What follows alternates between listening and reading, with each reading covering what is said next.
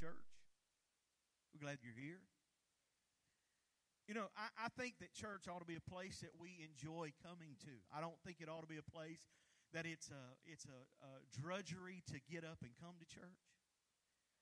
I, I think it ought to be a place that uh, when I come to church that I not only enjoy it, but that I feel like there's a freedom to worship the Lord and to give Him praise and honor. You, you've got to remember this morning that I honestly believe that the woman who had the issue of blood, you've heard us talk about and tell that story many times, the woman who, who came to Jesus, and we're not going to preach there, but I want to share this with you. When she came to Jesus, you've heard it said, you've heard preachers say it, pastors say it, that she pressed in.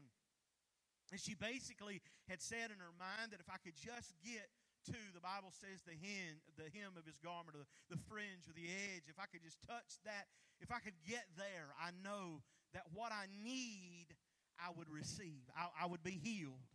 Can I tell you today that you may have come into this house and you may be under the weights and the pressures, and I know that many of us at times feel those weights and pressures. You say, how, Pastor? You can get on social media and just read news feeds. I was telling somebody the other day, all you have to do is just read news feeds, and you can see where uh, people feel like they're under this weight and sometimes even under oppression. But I still stand on the Word of God that declares that Jesus Christ, He that the Son has set free, is free indeed. I'm not in bondage to any man. I'm not in bondage to anything. I'm not living under the weight of anything else. That everything that I'm dealing with in life, that I serve a God who is big enough to overcome it in my life. He didn't bring me in to leave me here. He brought me here to bring me through. And I believe that's what He'll do for you too. It's the same Jesus. Come on, somebody. It's the same Jesus that did miracles. That did miracles. I still remember, Elisha, you standing here singing and preaching and talking about a year of miracles. And can I tell you that the enemy wants you to believe that it's not going to happen, that it won't happen, that you're too far gone, that the year's too far gone. Can I tell you, God doesn't work in your time and He doesn't work in my time, that He's got His own schedule. And I still believe that I serve a God who's able to work the miracles in His time. And I believe that, amen, and He's going to today, amen. So before I get to preach too much preaching, I really am going to try to teach this morning, which is something that I... I do, and I, I've asked the Lord to help me with, because I every time the guy said every time I want to every time I want to teach, the preach comes out. You know what I'm saying? It is there. So I want us to join. I want you to go to the Word. It's going to be on the screens this morning. We're going to give you a lot of scriptures. We're going to give you some pictures. Uh, everybody like pictures of, you know, when you're a kid. You know, I, I did. If I you know didn't want to read it, you just look through the pictures, right? Just read, look at the pictures. So I'm going to give you some pictures this morning. Would you stand? I know one more time. I'm going to read this key scripture to you. We're going to dig into this. I'm going to do a hit and run this morning because there's a, really a lot of information.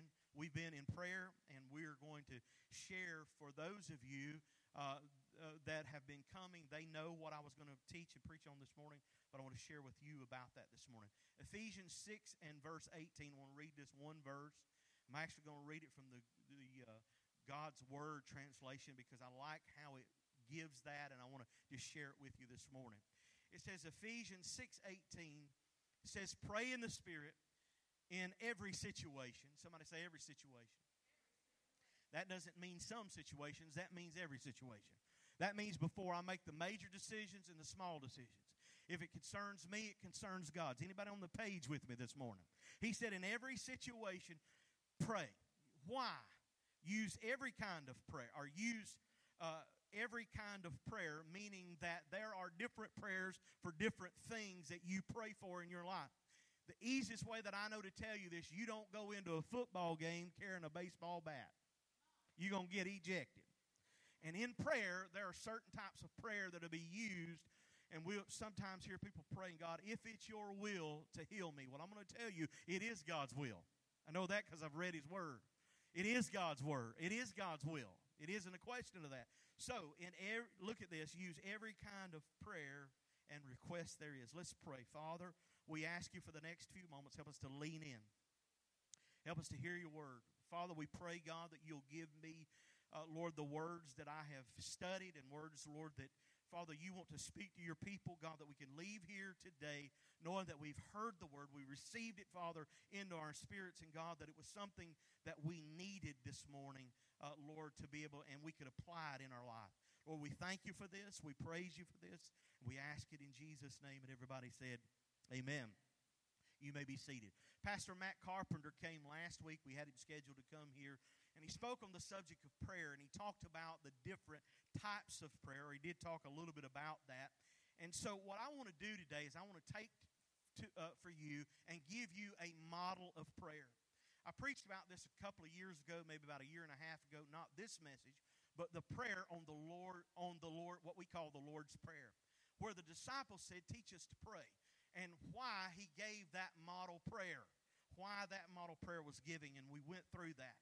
So today what I want to do is t- show you a model that Jesus, uh, uh, the mo- not the model that Jesus gave in that pray, but the model that Jesus said when you, he said, here are ways to pray. The, to be honest with you, honestly and truthfully, if you dig into the Bible, there are prayers that are found, but there are not a lot of prayers that are found.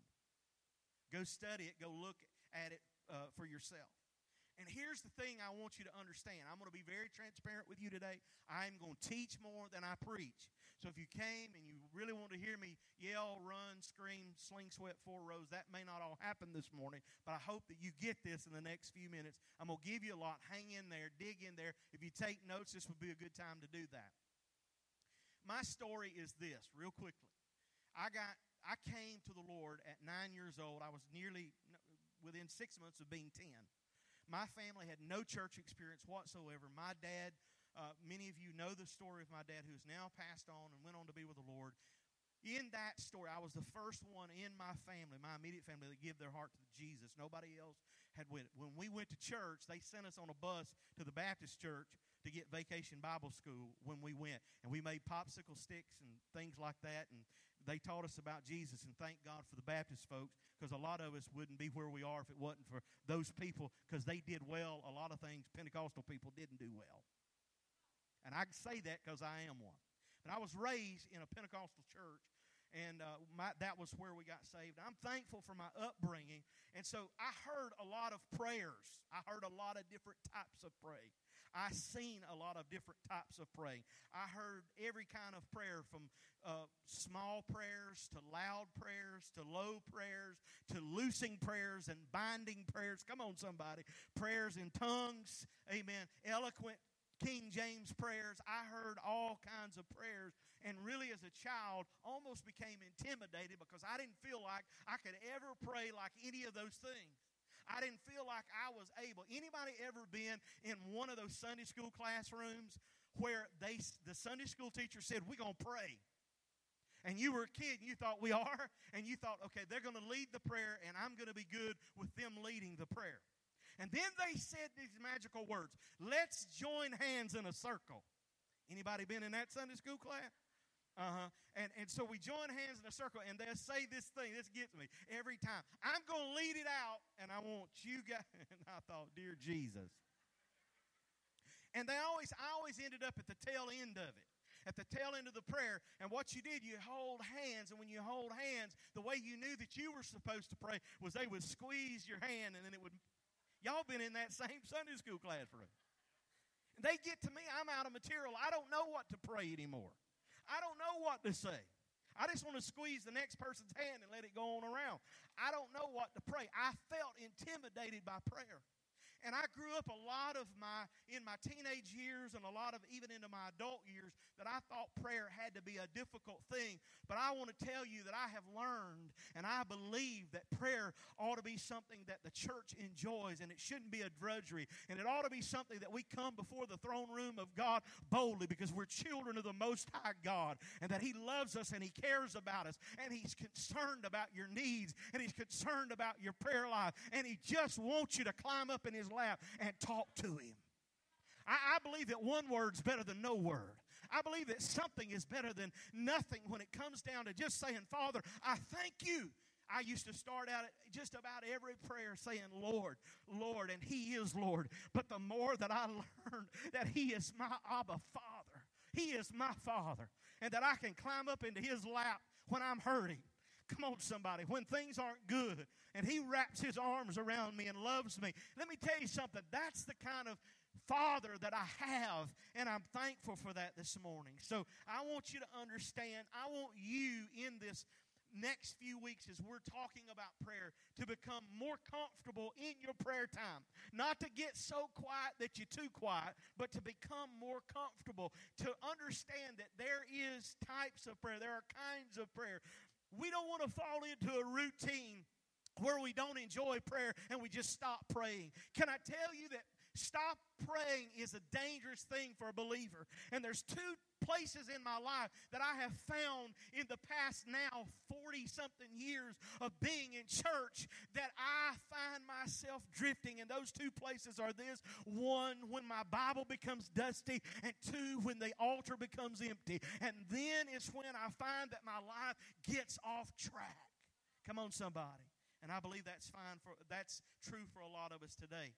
So as I become an adult, I realized that, look, God has some things. There's things in the Bible that he wants to show us about prayer. And so this morning, I want to go and I want to talk to you about something called the Tabernacle Prayer.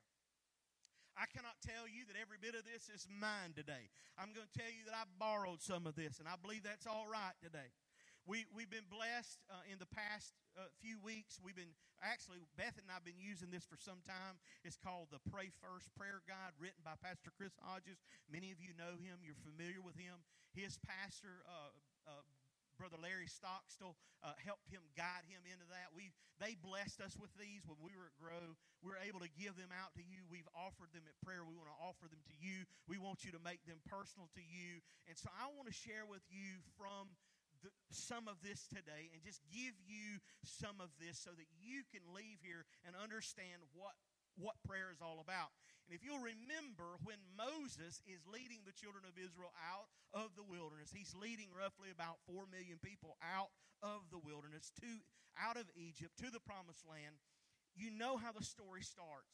You know how they began on a probably two-week journey, if we understand it right. And they ended up in this wilderness, and they're basically just circling. Matter of fact, they're just round and around and around. And they could have been there in a very short time. The Bible says that it took them about forty years. Well, during that time, the way the Lord led them was a pillar or a A pillar of fire by day and a cloud by night. Is everybody with me? That's, that's how they knew to keep moving. That's how they would watch. They knew that's where the Lord was. Now, you got to understand why it was that way. In the Old Testament, God wrote his laws, gave to us his scriptures or his law on stone tablets. He dwelt mostly in buildings. Are you with me? Today, God writes his laws on our hearts. Are you with me? And he live, and he lives inside of us. He doesn't live inside this building. He makes his sanctuary inside of us. That's why we need to have this temple clean. That's why we need to have it cleansed. Are you with me? And so while the children of Israel are moving through the wilderness, they're really setting up what we would understand today as a portable church. They're putting up a tent because they were moving with this cloud and by this fire. But when they stopped, they would set up this portable tent or this portable uh, tabernacle, if you will, and they would. Uh, that's where they would worship at. Let me take you to Exodus twenty-five, verses eight and nine. Let me read those to you. It says, "Have the people of Israel build me a holy sanctuary so I can live among them. You must build this tabernacle and its furnishings exactly according," look at this, "to the pattern," everybody say pattern, "that I will show you." Now, this what this is saying is simply this, that he wanted them to have a place that he could dwell in, a place that he could come and live among them, and that's exactly what God wants to do in us. God wants to live in you. He wants to live, are you with me? He wants to live in you, and God wants to live in you, and the pattern of the tabernacle was built and can serve as the steps in your life to the better prayer life that you need to have, the better prayer life that I need to have. It's one way. It's not the only way. It is one way. So as you can see, I want to share with you this next uh, picture real quick. This is one of the best ones that I could find. I do what everybody else does. I went online to find it. Are you with me? And this tent or this tent here is rectangular in shape. You're going to see a few objects that are on the inside.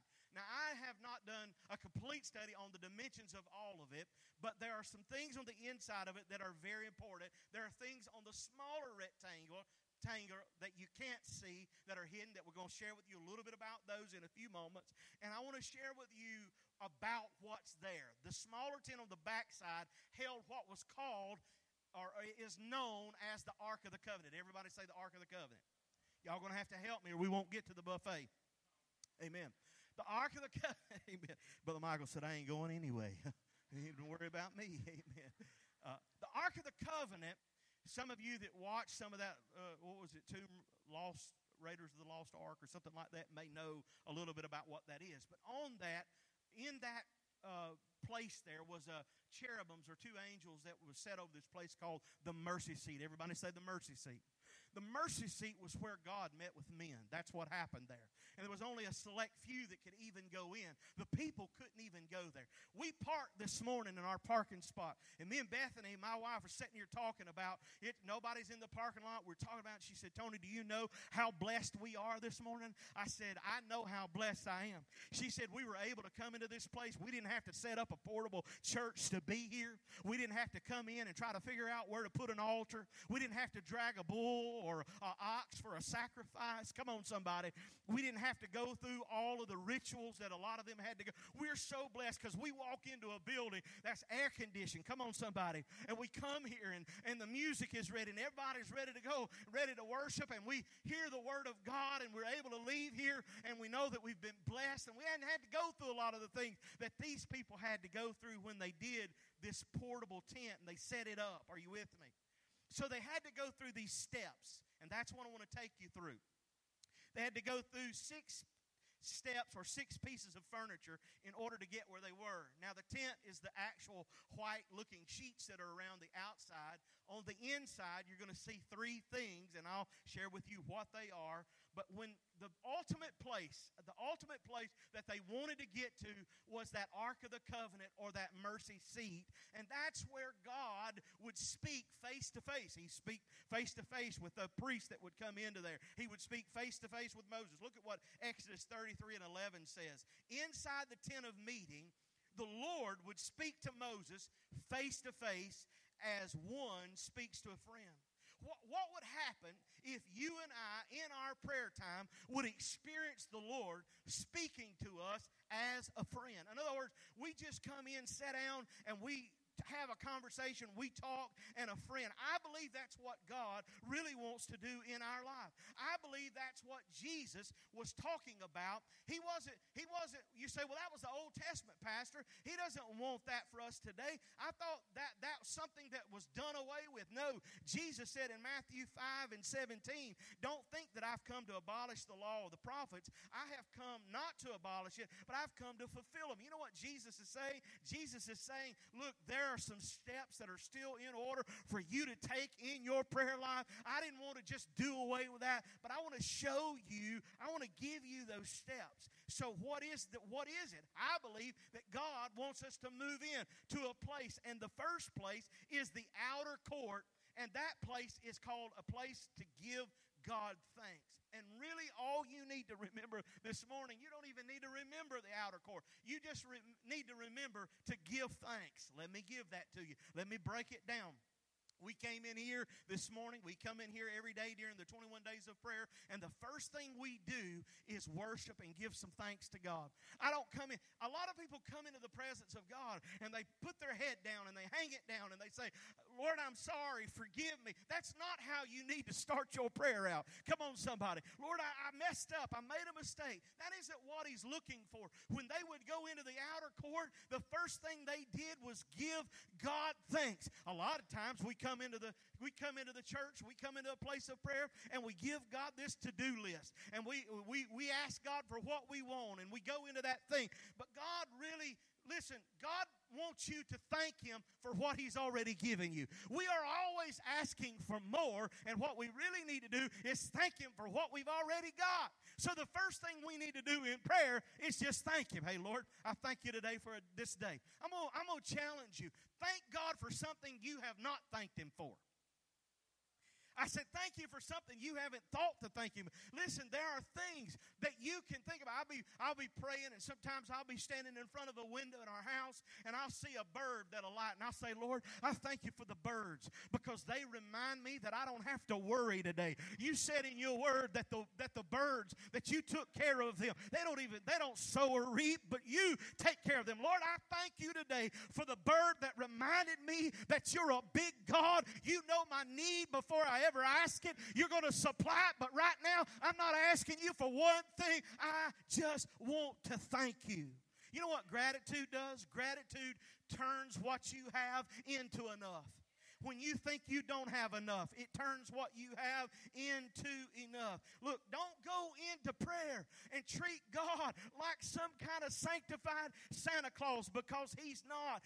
Don't give him your list when you've not even stopped to thank him for one thing he's already done. Psalms one oh four says this, enter into his gates with thanksgiving. Come on, somebody. And into his courts with praise. Give thanks to him and praise his name. I'm going to tell you, tomorrow in our prayer time, when we come, we're gathered here at six in the morning. The first thing we're going to do is enter into a time of thanksgiving. We're going to give him thanks before we do anything else.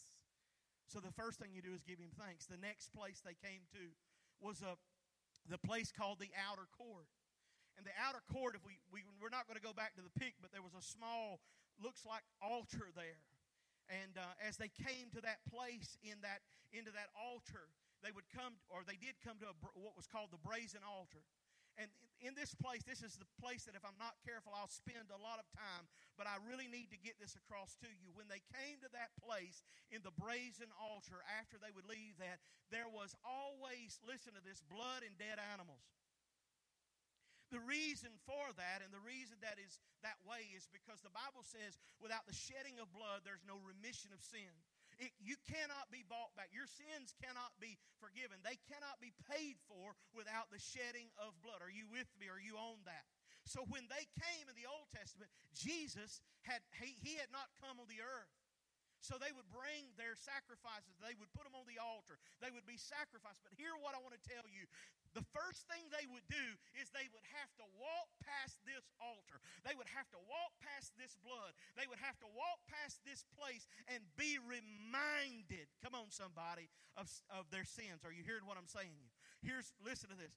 But before we can go on, before we can do anything else, here's what I believe this means to us. You and I, in our prayer life, need to walk past the cross. That's what the brazen altar represents to me. We need to focus on the cross. We we got them hanging around our necks. We got them put in our in our foyers. We've got them put in our houses, and we look at them as nice ornamental things. But can I tell you, there was some gruesome things that happened on the cross. And Jesus did that to pay for your sins and to pay for my sins. He paid the debt. He paid the bill that you and I owed. Are you hearing what I'm telling you? What you could not do for yourself, he did for you. Come on, somebody. He did it for you. The sins and the trespasses that were against you. So why this brazen altar? Because it represented what would come in the New Testament. Are you with me? The only reason that you and I can speak about coming boldly before God is because of what Jesus did on the cross. We have really no right to come before God. Are you hearing me? That's why no man can come to the Father except through the Son. Are you hearing what I'm telling you? There's a lot of people that want to bypass Jesus. I don't know if I'm going to be able to get all this in, but I'm going to tell you that. They want to bypass Jesus. They want you to come to a ball game and pray and don't say the name of Jesus. Come on, somebody. They want you to bypass the name of Jesus. But I just come by to tell you, as a chubby little fat Pentecostal preacher, you cannot get to the Father without going through the blood of his Son. Are you hearing what I'm telling you? You can't go to a Shinto shrine.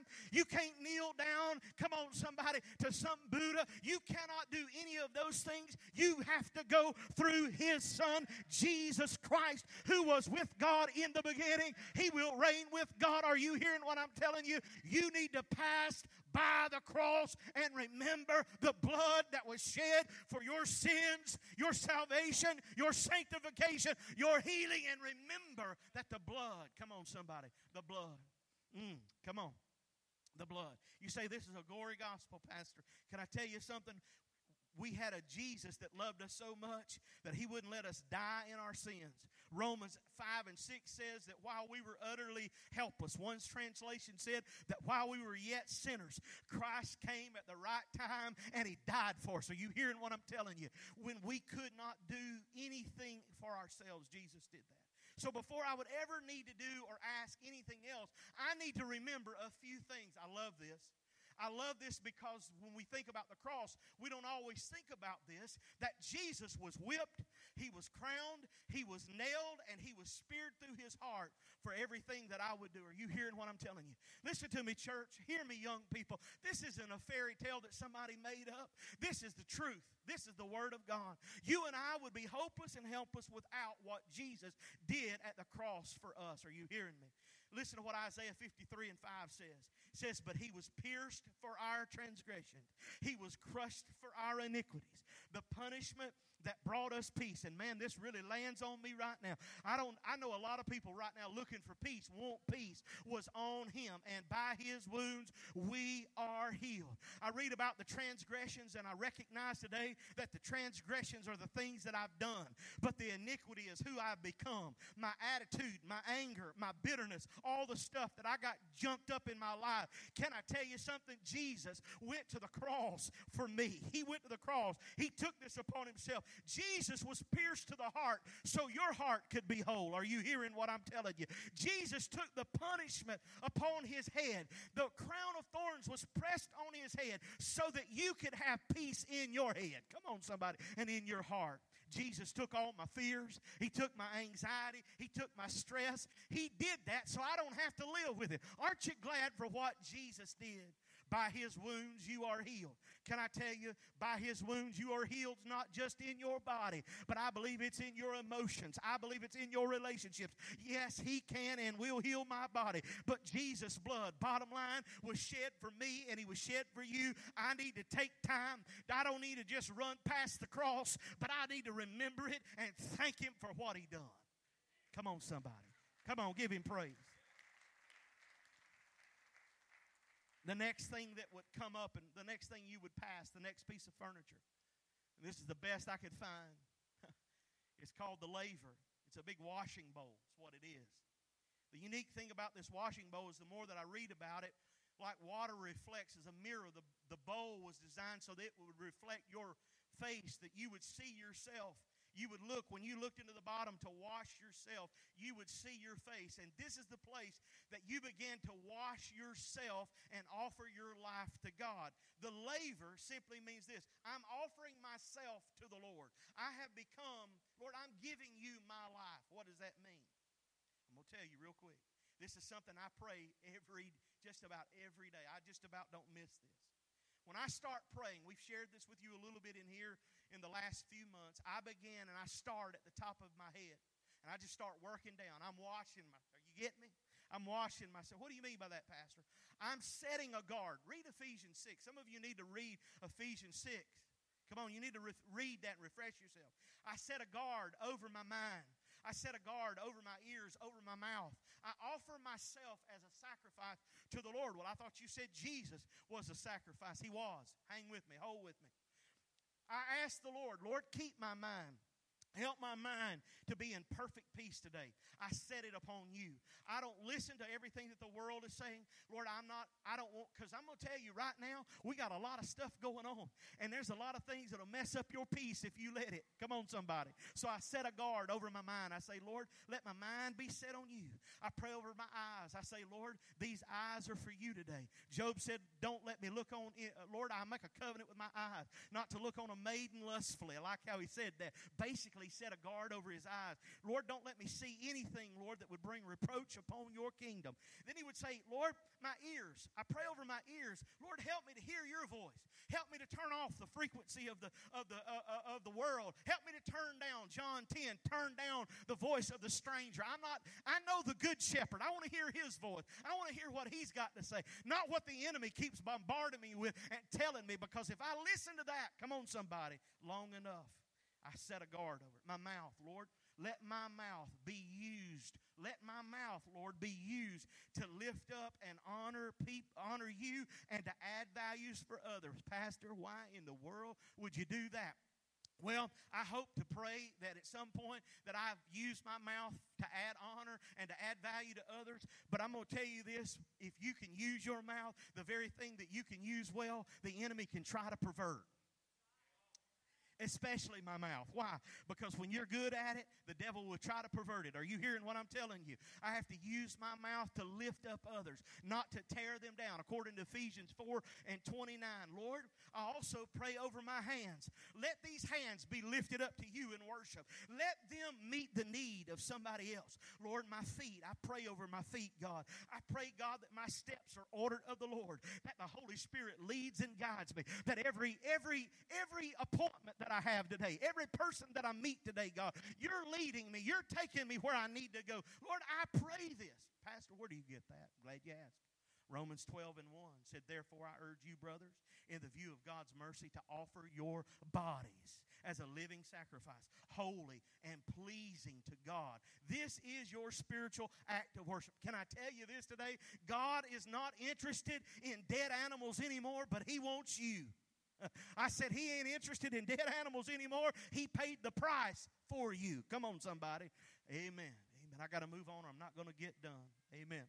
The next place was this candlestick. It was inside the smaller tent that you can't, that you could just see the outside of the tent, but you couldn't see inside of it.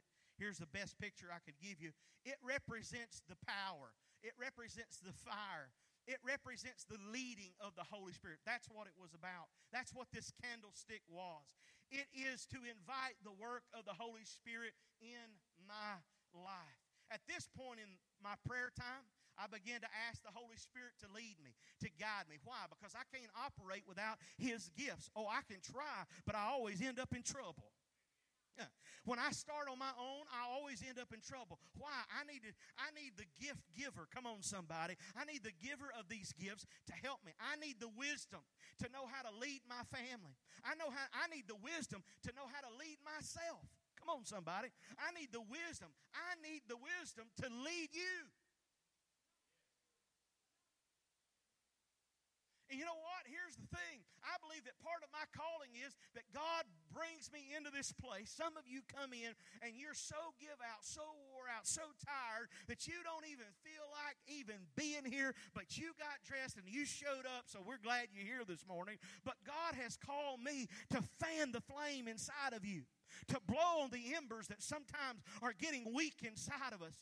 And just to say, Holy Spirit, when I say that, the Bible says for us to stir up the gifts in each other. We need to do that. Come on, we need to encourage each other. We need to pray for each other. But I believe this is part of what God is doing in us. That's why Second Timothy one verse six says, this is why I remind you to fan the flames. Fan the flames of your own spiritual gifts that God gave you. Look at this, what Paul said when he laid hands on Timothy.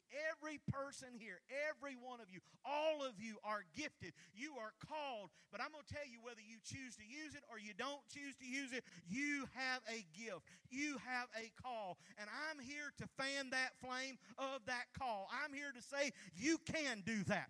You can greet at a door. You can greet in the parking lot. You can't, come on somebody, you can lead those students. You can lead those children. God has called you. Yes, you can play that instrument. Yes, you can sing. Yes, God is doing that work in you. He has called you, and the gifts are in you. You need the Holy Spirit, and I want to flan, fan that flame in you. You were made for more. More than just paying bills and surviving in this life. And we got to get in our minds and understand that God has called us for more than that. Look at what he said in Second Timothy one and seven. For God has not given us a spirit of fear and timidity. Look at this. What did he give us? He gave us power, love, and self-discipline. All of this is a part of the Holy Spirit. Every time I pray, I say, Lord, I need to be a better husband. Come on, somebody. My wife, oh, the amen right there. Amen. I need to be a better husband. I need to be a better daddy. Come on, somebody. I just need to be a better person.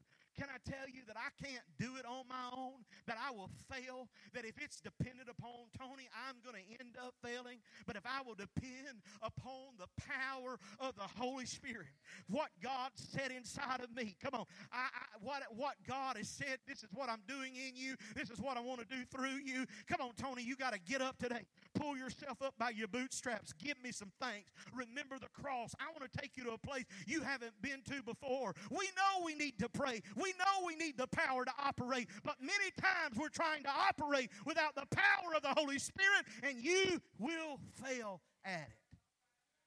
Come on, we're seeing that today all over and over again. The next place that I want to take you, get close, look at this, is a, is a, is a table with twelve freshly baked loaves of bread. Me and my wife were talking about this the other day. I said, I'm trying to describe that. I wish they make these fragrances and stuff that you can now create. I wish I had that. There's one of them that stands out to me. Everybody look at here, listen to this. When you went to this place, here there's twelve fresh baked loaves of bread. I can think of Subway. You ever go in Subway and they didn't cook that bread up? And all you need is some butter. I, I don't even need your ham. I don't need your salami. I need some butter. Anybody on that page with me? I mean, I, that's me. That's me. You say, Pastor, that ain't good for you. I know it ain't, but it, it make me feel good. Slather that butter on there. Eat that bread. Don't, don't bring me bread that ain't hot. Don't, don't bring me bread that's hard like a baseball. I want some hot bread. You know what I'm talking about? There's a place, I'm not giving advertisement, they call it the home of the throwed rolls. And they throw these yeast rolls to you. Come on, somebody. People talk about old Charlie's uh, hot rolls. When you went into this place, there was these twelve loaves of freshly baked bread, and it makes you hungry. Can I tell you what that is? That table of showbread was the promises of God's Word. It's about God's Word. We know we need to eat physically, don't we? We when you leave here, some of y'all are going to go find something to eat, whether it's at the house Or, or wherever it's at. But you're going to find something to eat because you're hungry. You want something to eat. Why in the world do we as Christians not eat? We want to come to church and we want the pastor to feed us. And basically what he's doing is doing this. This is what they used to do in the old days before they had baby food. I know you're sitting there saying that's gross, but they didn't have Gerber all the time. And that's how they mamas fed them babies when they got old enough to get teeth. And you know what we're doing? We're up here breaking the bread, and we're chewing it up, and we're giving it to you. But at sometimes you got to put on your big boy pants, and sometimes you got to take off the pull-up and put on some big boy underwear. Come on, somebody. And you got to get into the Word, and you got to read the Word, and you got to claim the promises for yourself. I can't give them to you all the time. There are times I won't be there. There are times your prayer partner won't be there. But you need to know what God's Word says for yourself. You need to get hungry like that bread that's baking, because the Word of God is like bread to your soul. Are you hearing what I'm telling you? And you need it every day. Come on, somebody. Jesus said this in Matthew four and four. It is written, man will not live by bread alone, but by every word that comes from the mouth of, mouth of God. One of the best ways to apply the Word is to read it. If you don't know how to start, get you a one-year Bible. Get on the YouVersion app. There's tons of ways that you can find it. Well, I don't have time in the morning to read all the Bible. Well, then go over and read a little passage in the New Testament. Well, I don't have time for that. Well, go over and read just a few chapters in the Psalms. I don't have time for that. Well, go over and read one verse in Proverbs. Well, I don't have time for that. You're too busy. Because some word's better than no word. And you need the Word for nourishment in your... Mm, I feel the Lord in this house. Come on, somebody. We need to we need to stop saying, Lord, I'm going to read your Word and I'm going to figure it out. And I'm going to figure... Listen, let the Word of God read you. Just say, I'm not going to conform to the standard of the world, but I'm going to live according to the Word of God. The Word is the standard for my life, and that's what I'm going to live by. If it don't line up with the Word, then I'm out of here. If it doesn't line up with the Word, I'm not doing it. If that's what you're asking me to do, listen to me, young people. If it doesn't line up with the Word, then cut out, get out, do whatever you got to do. Come on, somebody. Make like a dirty shirt and get out of there. Amen. Take it off. Get away. Go. Off like a dirty shirt. Amen. Need the Word. Listen to this. The next place they went to, and I'm getting close on this, and we're going we're going to close this out. It was this place, we're getting close to where the, the Lord is, was this altar of incense. This is the best pick I could find, y'all. I looked and looked and looked, trying to find the best one I could find. It's the final piece of furniture that you find before you come into the presence of God. And the only way I can share this, because I asked, I was like, Lord, I don't even know how to tell them what an altar of incense is. They understand something like incense, so I'm just going to say it to you this way, and some of y'all, if you get it, just, just say amen, okay? Bath and Body Works. Bed, Bath, and Beyond. Y'all know what I'm talking about? They could blindfold some of you lady folks and walk you through the door, and you could say, Bed, Bath, and Beyond. I know where I'm at. Here's the point. That altar, that place was a sweet-smelling place. Listen to this. It was the worship of His name.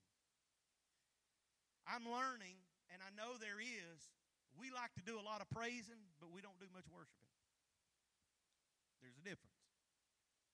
The altar of incense was a place where you worship His name. Here's something I'm learning. Pastoring now for a few years, I have a guy. I had a guy who came here for many years who told me one day, riding in the vehicle with him, he said, Pastor, do you know why I came back to your church? I said, no, tell me. He said, the reason I came back to that church the second time or, or the third time was because the first time you met me, the second time you knew my name. There is worth in your name. There is value in your name. My name is David Tony Winkler. My daddy named me David after a missionary that was his best friend before he ever knew the Lord. I never got to meet him until my dad's funeral.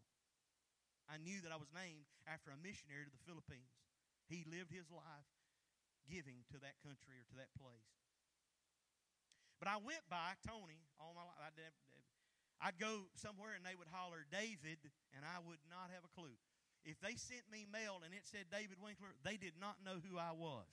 You know, you know what I'm saying? Why? Because you you you identify, and there's worth in your. Are you getting what I'm saying? Praise is thanking Him for what He has done. We need to do that. But worship is thanking God for who He is. Are you hearing me? Worship is all about God's worth. It's all about His name. It's all about the things. Psalms ninety-five, six says this, come, let us bow down in worship. You know what? We When we come here for prayer, a lot of times I, I'm a pacer. My wife will tell you, if I'm on the phone, I'm normally like this. She'll tell I can't. She knows it. She sees me in the yard, I'm doing this. When I'm talking to the Lord, I'm pacing. I'll wear a path in the back of this church. I'll wear a path up and down these aisles. I'm a pacer. But at some points in my prayer time, usually about right here, at this sweet incense place of worship before God, I do what the Scriptures say, and I kneel down, I bow down. I don't do that much because as I begin to age, kneeling hurts. Amen, if you understand me. It just don't, it don't feel good like it used to, you know, get down and stay there for a long time. But at some times in my life, hear what I'm telling you. Come on, church. In your prayer time, you need to get low before the Lord. I'm not saying because I'm not saying because you don't deserve God. I'm not saying because uh, He hates you. I'm not saying because God's got a bad outlook on you. I'm saying that He is worthy for you to worship Him. Come on, somebody. Bow down and worship. God... Because if God had never done anything else for me, He's worthy of my worship. A person's worth is found in their name, and that's why the Bible gives God names. You can look all through the Bible. You can find out that He's shepherd. He's wonderful counselor, mighty God, everlasting Father. Tons and tons and tons and tons of names because His worth is in who He is, not what He has done. Let me say it again. We love to praise Him for what He has done, what is in the past. But how many can trust Him for what He's going to do and just worship Him for the worth of who we know He is? If He never blessed you again, if he never did anything, if he saved you, that's all you ever needed, to just worship him. That's it. That's it. So we bow down and we worship him. I'm going to try to bring this thing in. Psalms, uh, Proverbs eighteen ten says this: the name of the Lord is a strong tower. The righteous run into it and they're safe. As I shared with you this, and I'll share it again, I answer by a lot of names. I think the greatest one that I can ever say that I have, and you that are fathers understand this, is not when my kids say father, because my kids don't say father. My dad's, my kids call me dad or daddy. And those those moments are the moments that I love the most. I enjoy it when my kids just text me. Two of my sons text this. I have two sons. I have a son and son-in-law, son-in-love. They text me this morning. I enjoy it when they, they just text me. And I have one that does this pretty regular. Says, Dad, I, I didn't I didn't text or call you to ask you for anything. He, he'll do that. I just want to say I love you. See, at this altar of incense, that's what that's about. That's about God. I, I, I just, I just want, I just want to thank you. Tell you, thank you. Last place we're going to go. This was that place that many we talked about in the beginning. It's the Ark of the Covenant. It's a little, you go into this little square tent with two angels stretched over the mercy seat. That's where I'm here.